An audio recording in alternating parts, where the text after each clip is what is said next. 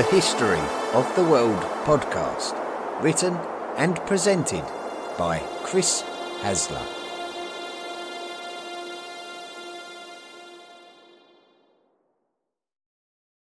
Volume 4 The Medieval World, Episode 18 The Battle of Roncevaux Pass.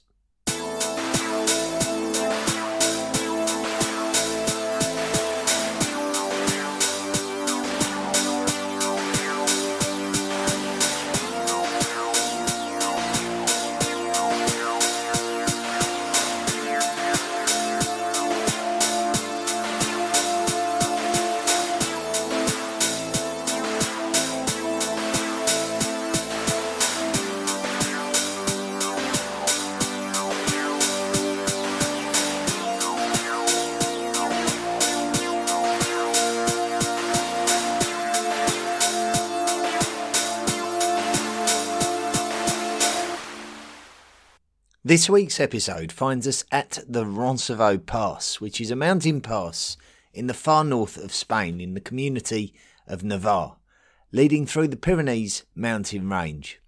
Heading south from the pass takes you to the Spanish city of Pamplona, while heading north takes you to the French border. Very little is known about the people who inhabited this area before the arrival of the Romans. With its close proximity to the Bay of Biscay, this area of the Pyrenees was at the western end of the land bridge between Spain and France, which was the opposite side that was traversed by the Carthaginians led by Hannibal when they invaded the Roman Republic. The Carthaginians and Romans were much more interested in the lands of the Pyrenees that bordered the Mediterranean Sea, so the peoples of this area of the Pyrenees were somewhat left alone. The Romans started learning more about this area and the people who lived there during the first century BCE. They identified that they spoke a strange language totally unlike the Latin languages and dialects that the Romans spoke. These people that the Romans discovered in this area are known as the Vascons. We don't really know anything in particular about the pre Roman Vascons because each time that they were encountered and they were documented, there were ambiguities and contradictions that have to make the reader wonder whether each document addressed the same race of peoples on each occasion. It is quite imaginable that various tribes that were neighbours to each other and the Vascons were displacing each other and interacting with each other, and if the Romans were not there to witness it, then it would not be recorded. The Romans annexed this territory during the first century BCE, quite possibly around the time of the first triumvirate and the conquests of Julius Caesar in Gaul. The area inhabited by the Vascons was incorporated into the huge Roman province of Hispania Tarraconensis, while the area to the north of the Roncevaux Pass was known as the Roman province of Gallia Aquitania. Each of the provinces would have been occupied by a huge number of distinct tribes. Before the days of the first triumvirate, one of its members, Pompey, was sent to Hispania to deal with the problem caused by the Populares, supporting Quintus Sertorius. Pompey created a military base camp just south of the Pyrenees, and this base camp became the foundation of the city of Pamplona, originally called Pompiello, in honour of Pompey. So we can determine that the city's modern name is based on the fact that Pompey was the man to found it. Even with the Romans occupying this territory, we still seem to have very little information about the indigenous Vascons and this might just be because it was not an area of great conflict or consequence, and the Vascons were just one of a great number of peoples within Roman territory. Roman military movements were much more concentrated on their northern and eastern fronts, so much of our knowledge of non Roman occupants and neighbours centres around the peoples of those areas instead. During the Roman crisis of the 3rd century, Gallic lands instigated a secession from the Roman Empire and existed as a Gallic empire from the year 260. The lands of the Vascons were loosely connected to the secession, but were among the first to rejoin the Roman Empire before the Gallic Empire ceased to exist in 274. The 4th century saw the Huns invade Europe, which led to some considerable barbarian migrations westwards into the lands of the Romans from the start of the 5th century. The Visigoths were granted lands north of the Pyrenees, but it would be the Suebi who would enter the territory of the Vascons and start ravaging the towns such as Pamplona. The Suebi would continue on to the west coast of the Iberian Peninsula. This was somewhat typical of the lands of the Vascons going forwards, as the ambitions of the various factions did not lie in these lands. So generally, peoples would pass through on the hunt for something different to what the Vascons could offer. Later in the 5th century, the Visigoths under King Euric crossed the Pyrenees with the intentions of preventing Suebi expansion at the expense of Roman territory. But so weak had the Western Romans become by now that the Visigoths simply kept the territories for themselves. Once again, the city of Pamplona was quite a low priority, so the Visigoths conquered it and moved on, leaving the Vascons to govern themselves, albeit in a very loose manner. The Franks.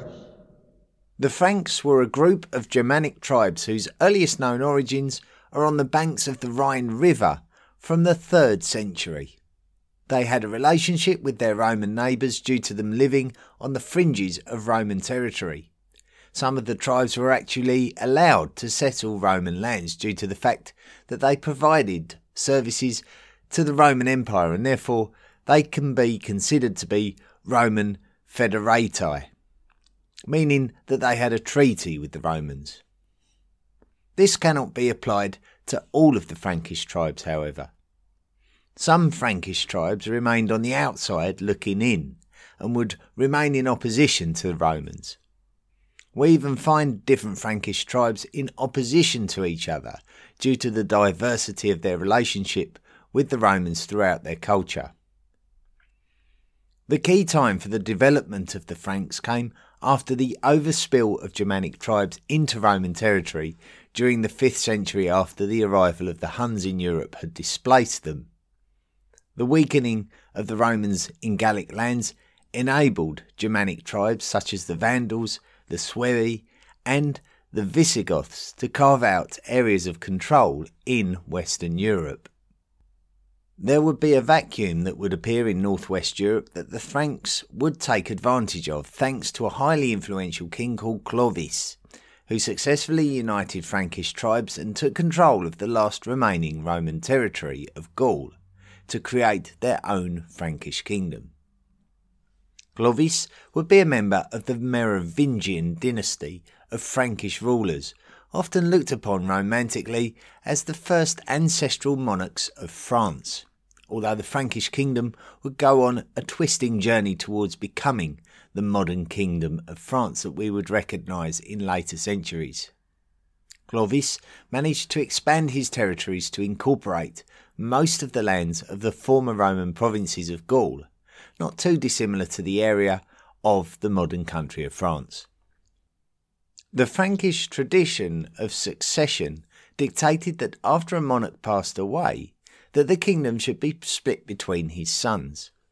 Although this could be criticised for being quite dangerous for the survival of the Frankish kingdoms that were created by this succession, it would also mean that the strongest of the sons would often be able to win overall control of the Frankish realms and rule as a strong leader, and this could be why the Franks outlasted the Gothic kingdoms of Western Europe, for example, although this is just speculation. Another result of the Frankish succession tradition is that there would sometimes be children acceding to Frankish thrones, who would rely on statesmen to act as regents until the kings came of age. This would enable these statesmen, called mayors of the palace, to achieve a level of power that would rival that of their kings, and they would be reluctant to relinquish that power when the kings came of age. This would lead to an age in Frankish history of ineffective kings, some of which were kept in captivity, ruling in name only, while their mayor of the palace was actually the effective monarch of the land. The most well remembered of all the Frankish mayors of the palace was a man called Charles Martel. Charles would reunite the Frankish kingdoms under one rule and would restore its military prestige by being a brave and fearless ruler. When the powerful Islamic Caliphate of the Umayyads stormed into Europe across the Strait of Gibraltar and conquered the Iberian lands of the Visigoths, it would be down to the military strategy of Charles Martel to halt their progress by standing firm in his lands and preventing further Umayyad raids of Frankish territories. The Umayyads would be forced to return south of the Pyrenees to the Iberian Peninsula again. On the death of Charles Martel, his son, Pepin the Short, would continue to rule the Franks as the mayor of the palace with great authority aiding the Pope in Rome by enabling him to enforce the papal brand of Christianity in the Italian peninsula and conquering the Lombard kingdom. Pepin's relationship with the Pope allowed Pepin to win papal approval of his claim to be the true king of the Franks and allow him the authority to refer to himself as such, legally deposing the last Merovingian monarch and becoming the first Frankish king of the Carolingian dynasty, the descendants of Charles Martel. The Basques. The Basques, or the Basque people, have retained much of their identity throughout the last 2,000 years and right up until the modern age, despite various invasions and successions of the Iberian Peninsula. Certainly, when the Romans encountered them during the last age of the Roman Republic, Roman priorities were not to colonize or subjugate the Basque people. So they and their comparatively infertile lands were overlooked and left to be. The Basque people resided in the old territory of Vasconia and are believed to be a particular group of tribes among the recorded Vascons mentioned earlier in the episode. The history of the Basque people is therefore subject to debate due to the sketchiness of the evidence, leaving it open to interpretation. But we certainly believe that the terms Basque and Vascons are cognate words deriving from the same origin. Due to the Basques often being left alone by different peoples who migrated into Iberia, they would often be left to retain their distinct culture and their pagan practices. The Suebi and the Vandals passed through Vasconia and then the Visigoths later in the 5th century. It was at this point that it became harder to distinguish the Basque people among the area referred to by the Romans as Vasconia, due to the fact that we lose the comparatively literate Roman referencing and have to rely on Germanic sources which were few and far between and only referred to the people of this area as a collective. So we go back to our knowledge of the Basque people being among the population of the whole of Vasconia. The Basque language also survived this period, and we know that the Basque peoples referred to themselves as Euskaldunak, referring to the land that they occupied as Euskal, with Basque and Vasconia being Latin derived words, and Euskal not even believed to be Indo European, which amazingly means that the Basque culture not only survived the migrations of the last 2,000 years, but also survived the Indo European migrations that gave rise to the pre Roman Celtiberian cultures of Iberia. It was at this point that we see the rapid expansion of the Franks through King Clovis that would bring Frankish influence all the way down to beyond the Pyrenees, which meant that they would assimilate a large portion of the Vascons, and this would give rise to what would become the Duchy of Gascony. The Frankish conquests of these lands forced the remaining Vascons, including the core of the Basque peoples that would emerge from this period, into the mountains and a defensive position.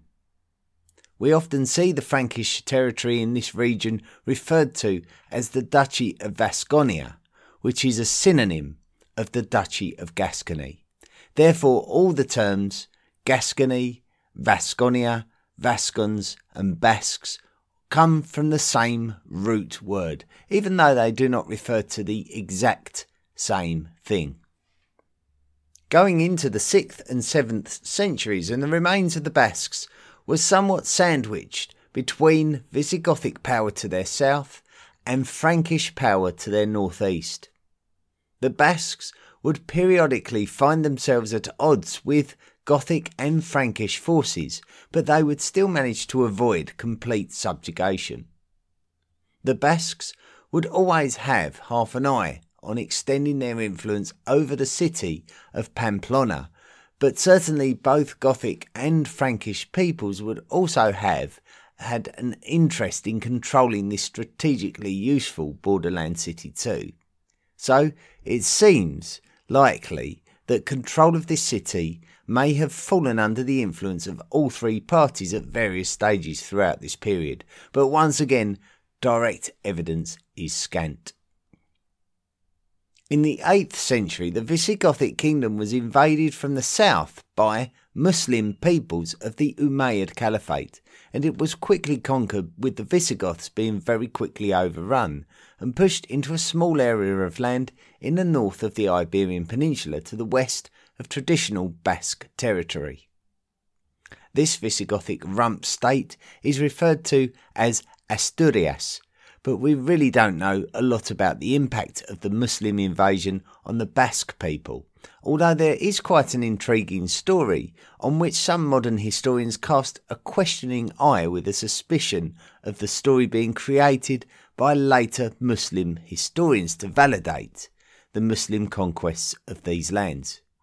It concerns a person referred to as Count Cassius Count Cassius was a member of the population of the Basque country, of noble status, but it is not suggested that he himself is of Basque origin, instead, either being a Gothic nobleman or of Hispano Roman origin, which was the dominant ethnicity of the population subjugated by the Visigoths three centuries previous.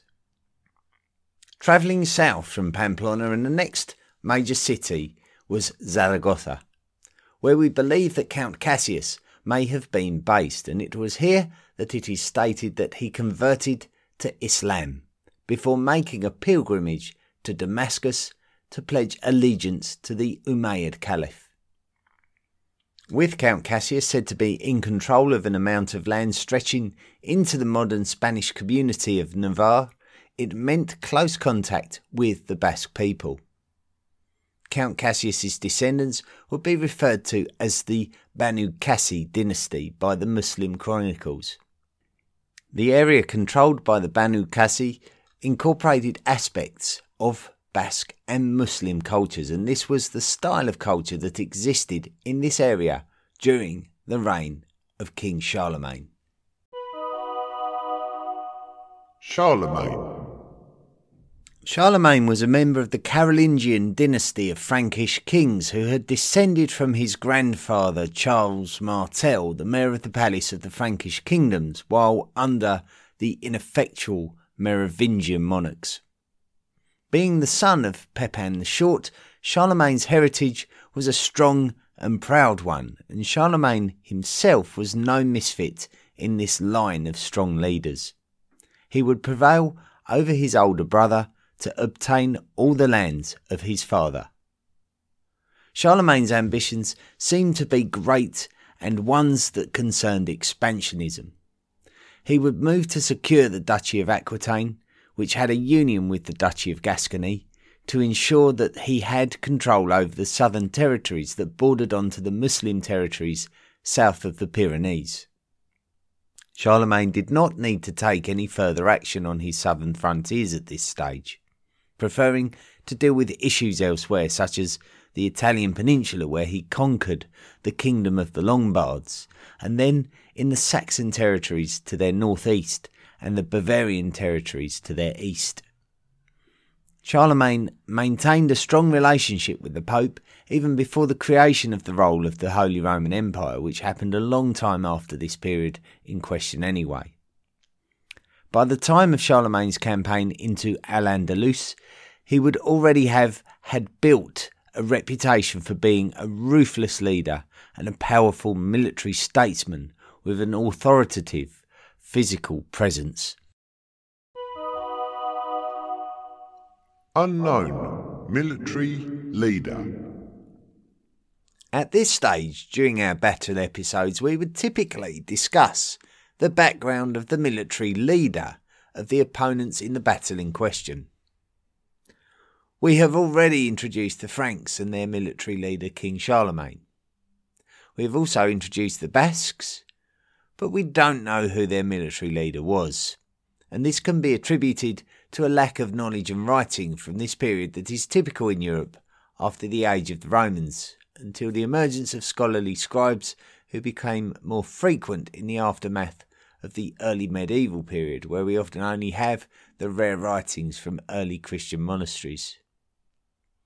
The closest candidate that could be speculated as someone who could have had a hand in the battle and therefore in charge of the Basque people at this battle was the Duke of Gascony, Lupus II. Lupus II is strongly suggested to be of Basque origin due to his name, which refers to the Latin name for the wolf, and is quite a common name among the Basques due to their pagan traditions. Gascony was to some degree quite detached from Charlemagne's Frankish kingdom because despite being under the suzerainty of the Franks, it was within living memory that the Duke of Aquitaine had escaped the aggressions of Charlemagne and fled to the Duchy of Gascony under the rule of Duke Lupus. Lupus was forced to surrender the Aquitanian Duke to Charlemagne to avoid the wrath of Charlemagne himself before Charlemagne went to concentrate his efforts elsewhere.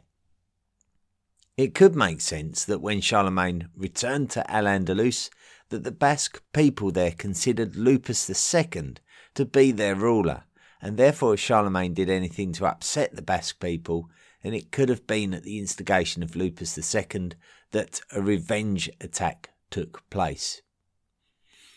This is complete speculation, though, and it is purely based on Lupus II being the only known reasonable candidate for this role with our limited historical knowledge. Prelude to the battle. The cities of Barcelona and Girona were ruled by a Muslim governor of Arabic origin called Sulayman al Arabi. Al Arabi is referred to as an Abbasid supporter. The Abbasids had pushed the Umayyads out of power in the Middle East and had taken over the Islamic Caliphate, but the Umayyads still controlled the Emirate of Cordoba, which was the natural successor to the Islamic realm of Al Andalus, centered on the old Visigothic kingdom of Roman Hispania. So we can suggest that Al Arabi may not have been on smooth terms with the Umayyads at Cordoba. It was due to this rocky relationship that Al Arabi felt that he would become the target of the Umayyads due to his Abbasid sympathies, and so he decided that Charlemagne would make a great friend in the face of this threat. So he sent a delegation all the way to Paderborn, deep in the Frankish Empire, to befriend Charlemagne. Al Arabi offered his own submission to Charlemagne, but also that of the governors of Zaragoza and Huesca, believing that Charlemagne could help them to overthrow the Umayyads of Cordoba and bring it under Abbasid control. Charlemagne thought that this was a great opportunity, and so he travelled with an army across the Pyrenees and headed towards the city of Zaragoza to receive the submission of his new Muslim friends. When he arrived at Zaragoza, uh, the governor, a man called Hussein, refused to surrender the city to Charlemagne. Charlemagne would have likely been disappointed by this, believing that he would be allowed to enter the city. Charlemagne chose to besiege the city as he had brought a considerable amount of force with him, but he could not sustain the siege for much longer than a month, meaning that Hussein was able to resist and Charlemagne would need to cut his losses and retreat. Al Arabi had accompanied Charlemagne up until this point, and Charlemagne decided that Al Arabi was going to stay with him. Charlemagne decided that his army's energies would be better spent back up in Saxony, so he would aim to go back north of the Pyrenees, but he would initially lead his army north to the city of Pamplona. When Charlemagne reached Pamplona, he clearly expected the city to submit to him. The fusion of Basques and Muslims who lived in Pamplona decided that they would not roll over to Charlemagne, which infuriated him again. This time, Charlemagne unleashed his fury on the city of Pamplona, sacking the city and removing all of its fortifications to prevent the city from becoming a military base from which the Basques or the Muslims could conduct raids and attacks on the southernmost Frankish territories. Charlemagne had decided that he wanted to possess these borderlands, but the population had other ideas. Charlemagne left Pamplona and headed north to cross the Pyrenees Mountains through a pass which is called Roncevaux Pass. Charlemagne's huge army would have traversed this pass in a long procession, and it was as the Frankish army were disappearing through the pass that the Basques chose the time to take their revenge on the Franks for debilitating their city. The Battle of Roncevaux Pass. By accounts, it is suggested that mountain attacks and ambushes were a specialist skill of the Basques, and we frequently find in history that peoples who live in and around hilly or mountainous terrain utilise their surroundings with expertise. Charlemagne's army had to go through the Pyrenees mountain pass in a long procession, carrying all of their supplies, weapons, and booty with them. It was a summer's evening in the year 778. Charlemagne's procession was well into the mountain pass, with the back of the long train a considerable distance from the front and some distance from Charlemagne himself, who was already deep into the pass. The lightly armoured Basque guerrilla warriors appeared from the cover of the dense forests of the narrow mountain pass and attacked the rear of the procession, who were carrying a lot of the supplies and raided treasures. Many of the Frankish warriors who were surprise attacked were hurled down the steep slopes into the valley where, disorientated and injured by their fall and hindered by their heavy armour, many were slaughtered by more Basque warriors. The Basques would not have the military power of the Franks, but with their expertise in the mountain passes and their lightweight armour and easy to carry spears, they were able to slaughter the Franks at the back of the procession with ease. Many of the Franks had no idea what they were contending with and fled deeper into the pass to receive instruction from Charlemagne. Charlemagne sheltered overnight before attempting to locate the Basque army, but by the time the Franks went looking for them in order to launch a counterattack and reclaim some of their lost property, the Basques had long gone. Aftermath Charlemagne returned to Francia, and even though his army had been successfully attacked by the Basques, it was a lot more about the shame of the defeat to a militarily inferior group of people. Charlemagne paid a price for his disregard for the Vascons and the combined cultures of Basques and Muslims who resided in the lands in and around Pamplona, and seemingly had little desire to be involved in Charlemagne's issues with the governor at Zaragoza. Charlemagne would go on to make great advances and conquests in the name of his Frankish Empire and do amazing things for Frankish culture, advancing it in ways that had not been seen in Frankish lands since the times of the Romans. The borders of the Frankish Empire were extended to include lands that would take the Frankish Empire to its largest extent, and the national advances in all things related to things such as law and academia and the arts would give rise to a period in history called the Carolingian Renaissance. Charlemagne would become a talisman for the negative sentiment directed by the Pope towards the Byzantines when he proclaimed Charlemagne as the Holy Roman Emperor the embarrassment of Roncevaux Pass became a distant memory. Charlemagne died in the year 814 and he was outlived by his chronicler, a man called Einhard, who would also serve as a wise old adviser to Charlemagne's son and successor, Louis the Pious. It wouldn't be until after Charlemagne's lifetime that Einhard decided to write about the events of Roncevaux Pass as part of his biography of Charlemagne's lifetime. Einhard mentions the name of a commander who was with the baggage train at the back of the army procession, called Roland. And the legend of Roland has taken on a life of its own since this time. During the 11th century, Roland became immortalized in a piece of medieval epic poetry called The Song of Roland, detailing the events of the Battle of the Roncevaux Pass.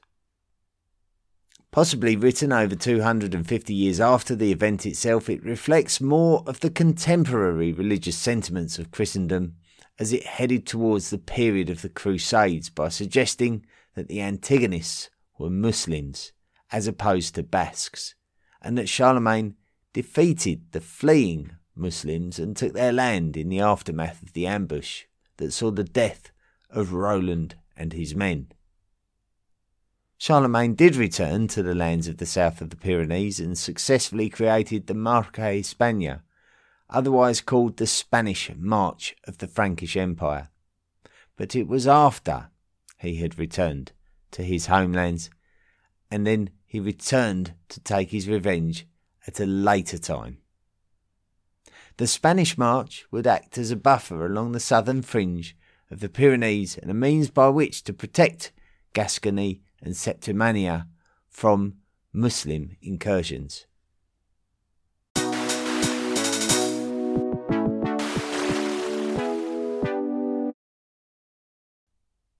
Thank you for listening to this week's episode of the History of the World podcast, the subject being the Battle of Roncevaux Pass. And uh, a, a battle that I, I should say has become romanticised in the centuries following it, and that's why uh, it's probably quite a famous medieval battle now uh, amongst all the very many battles that took place during medieval times. And uh, it represents uh, maybe a, a battle that could have been referenced by crusaders as a great victory for um, a Christian emperor, Charlemagne, against Muslim oppositions. But we found out today that it really wasn't a battle between Christians and Muslims. It was, uh, it could be perceived in that manner. But strictly speaking, if you take a closer look at it, you'll realise that it's actually the Basques who are in this battle. And then what's amazing about the Basques is uh, we explored a little bit about them, uh, how they came about, and how their unique culture has prevailed through very, very many thousands of years and uh, and survived to become uh, an existing culture to this very day, and a very very proud um, nation of peoples are the Basques. So um, interesting episode, and a lot of factors to consider and take in, and uh, thank you once again for listening. The Ancient World Cup. Well, we've finished all 16 of the round one groups. But before we can progress into the knockout stages, there's a couple of points of business where uh, we've got a couple of sets of tied teams need to play off in order to find out who's going to fill the last two of those 32 knockout stage places. Now, this week we had two teams in a playoff against each other, and they were the Israelites and the Sasanian Persians. So once again, three forums uh, that this was put to the vote on on the Tapatalk discussion forum, on the Facebook page, and in uh, in the Twitter feed. So uh, everyone had their chance to vote, and we've counted up all the votes from all the forums and here is the result. So the winner of the playoff between the Israelites and the Sasanian Persians, they had 56% of the vote. So it was a fairly close run thing. And the winners were the Sasanian Persians. So the Sasanian Persians will advance and they will play the Sumerians in the uh, in the second round of the competition, the first knockout round and uh, we say goodbye, unfortunately, to the Israelites. It was a close run thing, but uh, they didn't make it, and uh, they have to um, exit the competition, unfortunately. However, we still have one more spot to fill in the knockout stages, and it's going to be between two teams. They are the Judeans and the Scythians. So that will be next week's playoff game. So you will have to decide which one of those you want to go through. The winner, I believe, um, will play. Um, I think the winner may play the Hephthalites, if I'm not mistaken. So um, that's next week, and uh, we'll look forward to voting. Should start in the next day or two. Listener messages and reviews. Now, don't forget, your support of this project is really important, and uh, without your help, it wouldn't be as good as it is. I just simply wouldn't uh, be able to gather the resources and um, certainly the, the material required, not only for research but also for production, uh, without your help. So I'm grateful to each and every one of you who does help. Um, initially, the best thing you can do is rate and review the project. I always read out your reviews. I'm happy to read them out. You've taken the time to write them, so I'll always take the time to read them and uh, give you your your 15 seconds of fame, let's say. And um, that's my way of saying thank you to you for doing so. Um, when you rate and review, you open the podcast up to more people and potential investors in the podcast, people who make financial donations and help me to produce the podcast going forward. So, um, when those people who are kind enough to make any kind of financial contribution to the podcast come along, they're invited to become members of an exclusive club called the History of the World Podcast Illuminati. And that is basically a club of people who can qualify for rewards depending on how much they accumulate in total donations, in total lifetime donations. You can get merchandise, you can get rewards such as uh, episodes of your choice. Um, there's a number of things that you can qualify for if you are a member of the History of the World podcast Illuminati. If that sounds interesting, um, just simply go to the history of the world podcast.com website, click on the Patreon link, and register to make a monthly contribution to the podcast and, and really help me with this uh, incredible journey that we're all undertaking together here. Um, we do have some new members to the History of the World podcast Illuminati, people who have um, joined the cause this week and people who I need to thank. Their names are Lawrence Pollack, Sarah Herold, Mark O'Daniel, and Matthias C. Thank you, one and all, for your contributions. Now then, listener messages equally important um, because It, uh, it shows that you're interacting with the podcast. Remember that we have a discussion forum, so all of your um, all of your um, emails that maybe you know worthy of further discussion should be posted there. And uh, uh, Lynn Yulish sent me a message this week, which would be ideal for the for the discussion forum. She's put, "Hi Chris, I've been listening to your podcast." since uh, I started a new teaching job this fall, 30 minutes from my home. I am all caught up and love how you present the stories.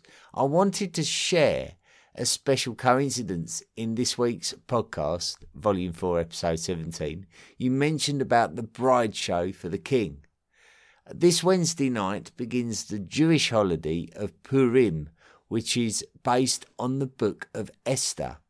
The story of Esther is one of a Jewish girl chosen in a bride show to be the queen of Persia by a King Ashavarosh, which is a Hebrew pronunciation. I'm, I'm, sure I haven't pronounced it well there. Um, who is usually attributed to be Xerxes. I'm including the Wikipedia info to save myself from typing. The biblical book of Esther is set in the Persian capital of Susa in the third year of the reign of the Persian king Ahasuerus.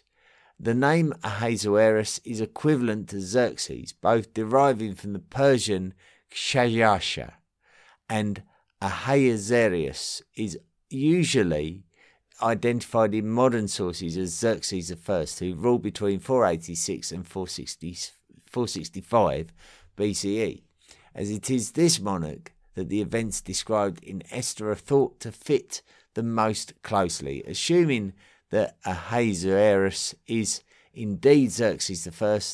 The events described in Esther begin around the years 483 82 BCE and concluded in March 473 BCE. Kind of cool. Keep up the great work, Lynn. Thanks a lot, Lynn. Um, and um, yeah, very interesting that to try and piece together um, some of the attrib- uh, some of the aspects of history that are written down for us.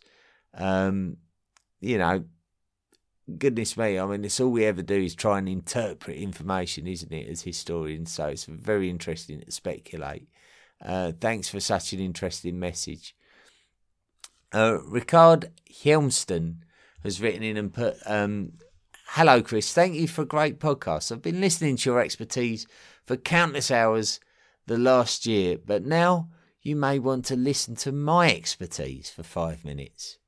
You said that your chair was creaking and that you oiled it with WD 40. WD 40, 556, and other light spray oils aren't for greasing squeaky things. You need a much thicker and stickier oil or grease for that. What WD 40 and 556 is more likely to do is actually to wash away what grease may have been there when the chair was new. It's also a very poor oil for bicycles and such things. What they are good for is getting into thin holes and removing rust and old dried grease. They're not for keeping things greased or oiled for a longer time. I'd look for a bike chain oil or a liquid spray grease if you want a spray can or simply some kind of grease if you don't mind getting your sting, uh, your fingers sticky. Best regards, Ricard H. Well, thank you, Ricard. Uh, very kind of you to give me uh, your knowledge and expertise. I, have certainly um, I don't work in that field, so I don't really know much about it. All I know is that I bought um, a tin of WD forty, and it worked. That's all I can say to that. So um, before I get into trouble um, with the manufacturers of WD forty for um, reading your email out, I would I, I, hasten to add that it's done the trick. So I don't know I, I, what else can I say. But thank you for the helpful email there. Um, Amir has, has written in, but hi Chris, I wanted to personally thank you for your podcast. It was the first history podcast I ever listened to, and I still think it's the best one. A special thanks for your episode on the siege of Lachish. Now, I'll, I'll read this out. I, I think I'm. It's a very anglicised way of of saying Lakish. When I say Lakish, I think it should be Lachish. Um, so I'll go with that for a moment. I was born in Lachish and heard stories about the battle and about Sennacherib since childhood, but I never acknowledged its importance and never heard about the Assyrian side of the story until I listened to your podcast. The way you brilliantly put together both sides of the story helped me put my childhood stories into historical context. Keep up the good work.